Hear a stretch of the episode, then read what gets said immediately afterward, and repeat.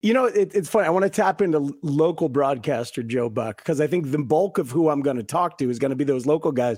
You know what I got to feel just a little bit? I think when I did a spring training game and Tom Hamilton came over from the Indians booth, excuse me, the Guardians booth, and he's like, Matt, how are you? Tom Hamilton. And it's really said, good. That's a good said, Tom Hamilton. Uh, what, tell me about your team. T- tell me about your ball club. And I've now had this with a bunch of different local broadcasters just for a moment. They don't realize that I'm just some jamoke who's getting a shot. But this is what you do at the beginning of a series.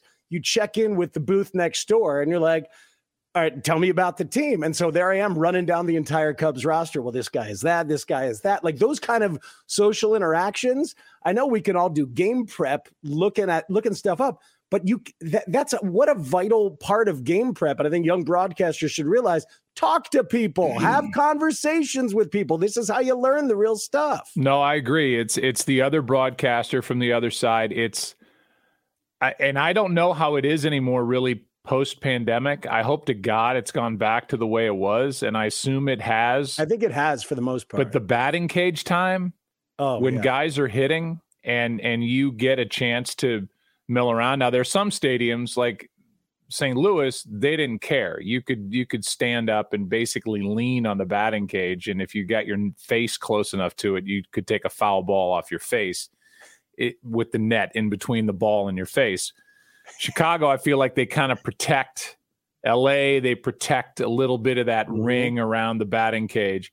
But back in the day when I was doing it, that's when you got the best information. You could talk to the hitting coach of the other team. You could introduce yourself to the kid that's coming up. You could, you know, lay eyes on in in the Cardinals case Jordan Walker, who's 6'5", 220 and 20 years old. And it's like, yeah. good God, the b- b- baseball players don't look like that. Like Aaron Judge standing next to him. Yeah. And you can bring that on to the broadcast. Like I, I, had a chance to visit with Aaron Judge before the game. He's six seven. I mean, it's. I looked up at him the entire time, and he couldn't be a nicer guy. And yeah. here's a two two. It just color. It's coloring the broadcast and bringing personal knowledge in instead of just what you read on the internet. Let me give you one from the cage when I was a kid at Emerson in Boston, and I got my first press pass, and I was able to go stand behind the cage, and it was the Tigers. So it's like Mickey Tettleton and Rob Deer and Jack Clark was on the Red Sox at the time, and uh, uh, uh Tom Brunansky. These just yeah. beasts, these beasts of men. Um, and we're we're taking BP, and just the ball was flying. And I I asked Jack Clark nervously, like, could I could I talk to you for a minute? And so I'm like standing there, and I'm like. Uh, so yeah, that's pretty neat. Huh? Like you guys standing around and like hitting home runs and stuff. And, here, and, Clark looks at me and he goes, "Are we gonna do this interview or what?" oh my god.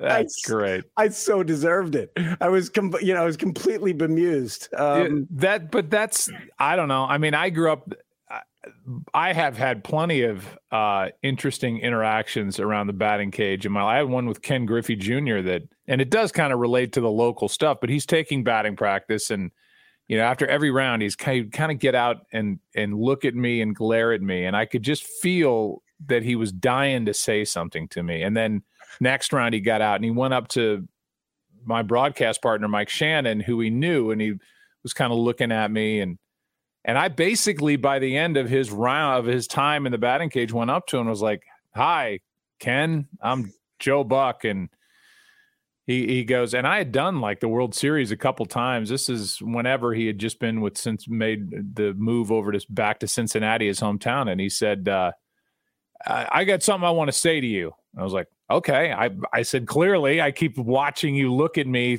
with this side eye glare and uh, he goes, My wife, she can't stand the Reds announcer, so she listens to the other team's games, their broadcasts when we're playing on the road. And uh, she was listening to you, and you said last night that it looks like I don't ever smile anymore.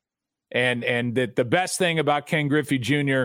back in the day was the the ear to ear grin and the hat backward and a guy who looked like he was having the time of his life and uh, and you said I don't I don't smile anymore, and I, before I could answer, he goes, "Well, let me tell you why. If you get traded back to, to your hometown and everybody expects this, and every I've had death threats and I've had blah blah blah," and I was like, "Well, okay, isn't that kind of what I said? That you don't so you don't look like you're having fun mm. anymore?" And he goes, "Tonight, I'm going to give you the biggest eating grin you've ever seen in your life." I was like, "All right," and and and by the end, we were talking, and he was great. And so I go up to the booth. He's hitting third, now batting center fielder Ken Griffey Jr. He leaves the on deck circle. I swear to God, takes two steps, stops, looks up to me, who he just met in the Cardinals TV broadcast booth, gives this ridiculous smile up to me, and then walks in and goes for his first at bat. I was like, that was the most odd, great thing that I've ever experienced. Oh, that's so good. That's so good. There's there's so much there, right? Like yeah. the human level of just kind of being sensitive as we all are on, on about whatever it is. Everybody's sensitive. Yes. And and and also just like the um the fact that that sometimes people forget these these these are dudes with gravitas and confidence, you know. And as a broadcaster, as you're walking around and navigating that, people might think of you as the big deal, but you got to deal with that. I remember the first time I was in the White Sox clubhouse and Ozzie Guillen was looking at me. I thought he was going to destroy me with his eyes. That is a confident and strong human, and you got to be the cock of the walk to to be successful in the game. Yeah, no, it's it it can intimidate, and and I think the more you kind of stand up to that, and it's not combative. It's just like, okay, I see yeah. you, but I'm still going to ask my hard question. Good, and it's still going to be a fair question and it's still like I remember my first year that uh, Tony La Russa came to the Cardinals in 96. I was just telling this story to Todd Stottlemyre. I happened to be on a flight with him three days ago from Arizona here to St. Louis. So we were talking about uh, 1996 and, and game one, you know, we'd been through all of spring training, but I, I had heard that by the time Tony left Oakland, he was doing his daily pregame radio show by himself.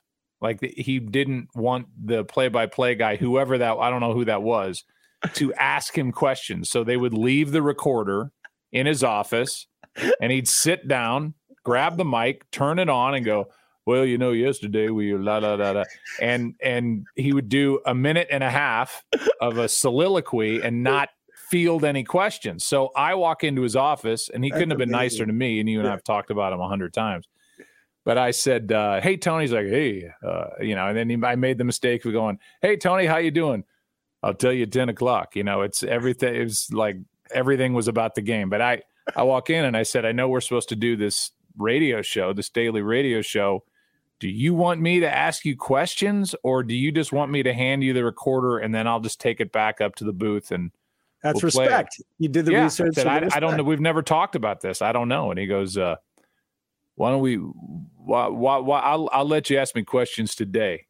We'll see how that goes, and then tomorrow is a new chapter." like, I was on a I was on an audition for for game one. I was like, "Hey, Tony. Well, uh, spring training's behind us, and now here we are at Shea Stadium playing oh, the Mets." God and uh, I passed the test. I got to ask him questions the rest of the year. So, uh, but but that's the thing. You need to kind of go, okay, here we go, and right. take a deep breath and and know that you're prepared and uh, and and have some fun, man. I feel like fun is is a four letter word and something you're not supposed to have anymore on the air. And and I don't know if that's the you know the social media end of it but it's like anytime you try to have fun if you want to mm-hmm. go to the social media you know there'll be plenty of people there to try to smack you back into the middle lane and back into boringville but you just kind of have to put up with that. Uh, you, you passed the one day contract uh, with yes, I, I love that